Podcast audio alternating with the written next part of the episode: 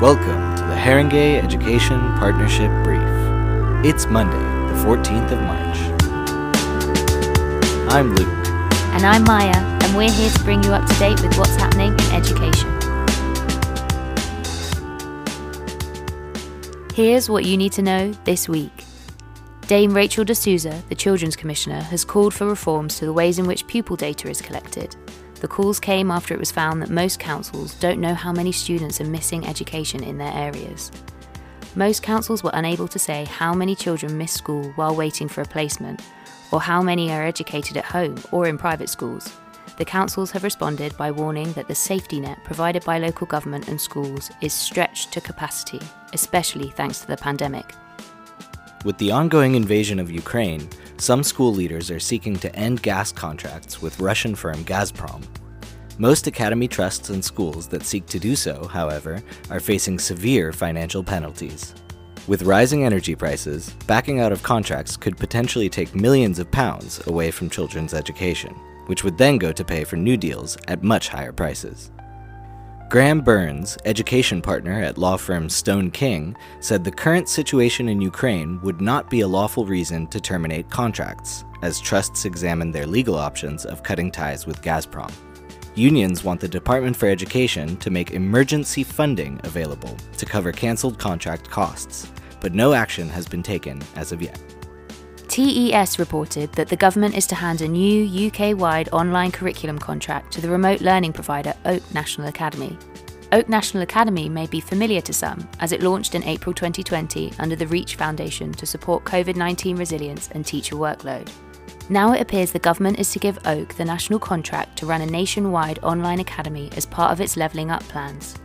It said the new organisation is to provide free curriculum resources to schools across the UK and stated Oak would offer the best lessons from the very best teachers online. Only 29% of disabled students in England are receiving the Disabled Students Allowance, or DSA, according to a recent report. The report detailed numbers of people who received the allowance in 2019 and 2020. It also stated that those who have been through the application process complained of bureaucracy, long delays, inconsistent quality of support, and a lack of communication. Ex Paralympic swimmer Lord Chris Holmes wrote the report and says that although the DSA is a gem of a policy, too few people know of its existence, and the application process is too daunting. According to The Guardian, a student loans company spokesperson said reforms were already underway to improve and speed up the DSA application process.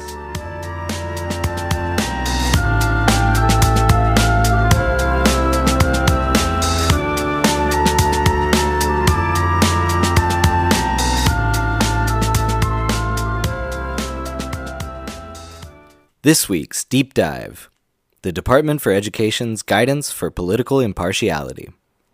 With daily coverage of the invasion of Ukraine in the news, we thought it would be more important than ever to bring up the new set of political impartiality guidance released by the DFE last month. There was quite a bit of talk about this when it came out, but it appears most of that buzz was generated by the news media, which may have distorted some of the guidance itself. In fact, from statistics gathered by TeacherTapp, while only 6% of teachers and 10% of head teachers had read the actual guidance, over 60% had read news about it. Here at HEP, we decided to dedicate our deep dive to that guidance and clarify it for any teachers out there who may be unsure about what it entails.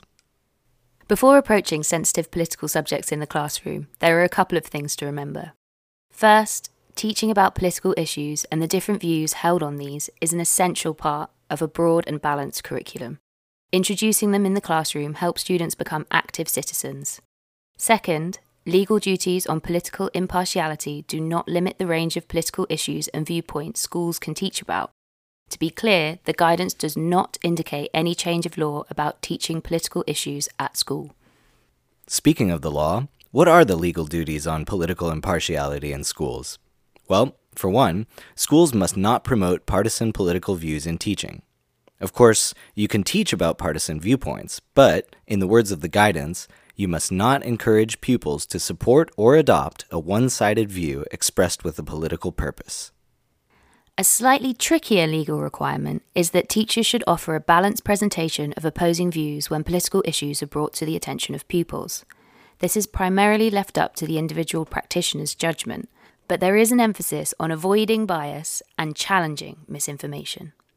The DFE provides a three step plan for ensuring that teaching is in line with schools' legal duties on political impartiality. First, identify political issues in advance so that you can prepare a balanced lesson. Second, think about the age and existing knowledge of your pupils. Keep this in mind while considering the complexity and age appropriateness of the lesson.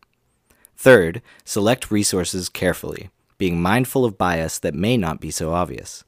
Assess the organizations that produce these resources to figure out their own biases. When working with external agencies, schools can work with organisations that engage in political activity or hold partisan political views, but you should make sure that they do not promote these views to pupils. Extreme organisations encouraging criminal activity or the abolition of democracy should always be avoided. One of the examples given by the DFE concerns teaching students about historical figures and may have been misquoted in several news stories. We'll read the example and link others in the show notes as well.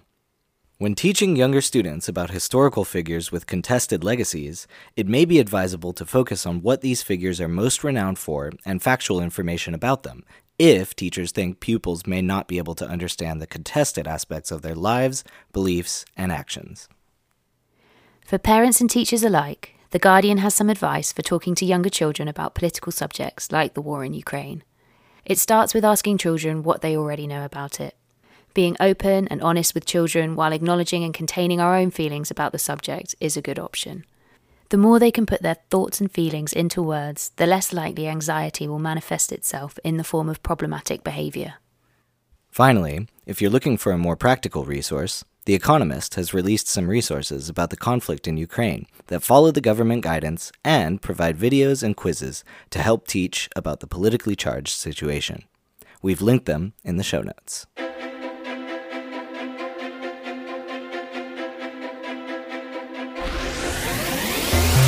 This week at HEP. Today from 3:30 p.m., Christine Council and Steve Maston will host session 1 of the ECT Plus primary course, Understanding and Implementing a Knowledge-Rich Curriculum. Tomorrow on the 15th of March, we have the MFL Subject Network with Bernadette Clinton from 3:30 p.m. The Parental Engagement Network is scheduled on the 16th of March from 3:45 p.m. And on the 17th, we have Tarjinder Gill hosting the English Subject Network from 3:45 p.m. All sessions are virtual and are available to book on our website.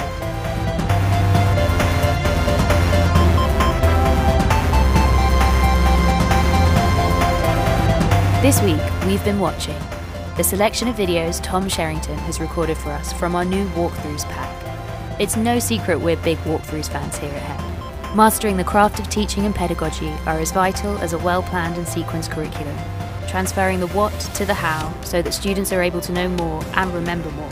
These videos help you do just that. Want to get your hands on it? Get in touch with us at info at haringey-educationpartnership.co.uk. This week, we've been listening to School Colors, a narrative podcast from Brooklyn Deep about how race, class, and power shape American cities and schools. The eight part series kicks off in Bedford Stuyvesant, Brooklyn, one of the most iconic historically black neighborhoods in the United States. 50 years ago, schools in Bed-Stuy's District 16 were so overcrowded that students went to school in shifts. Today, they're half empty. Why? A fascinating look at the history of Central Brooklyn and the American education system.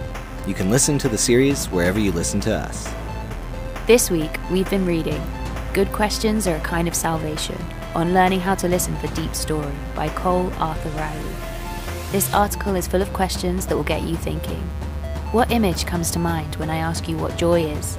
Tell me about a moment when you were angry and unashamed for it. What's the hardest you've ever laughed? We link to the piece in the show notes.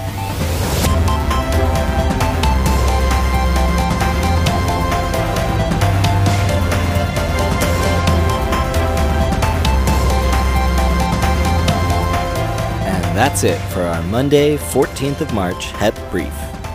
If you enjoyed this episode, please leave us a review, share on social media, and subscribe wherever you get your podcasts. This really helps people find our show. This brief has been written and produced by Maya Cardwell and Luke Kemper. Music by Shane Ivers. We'll see you next week.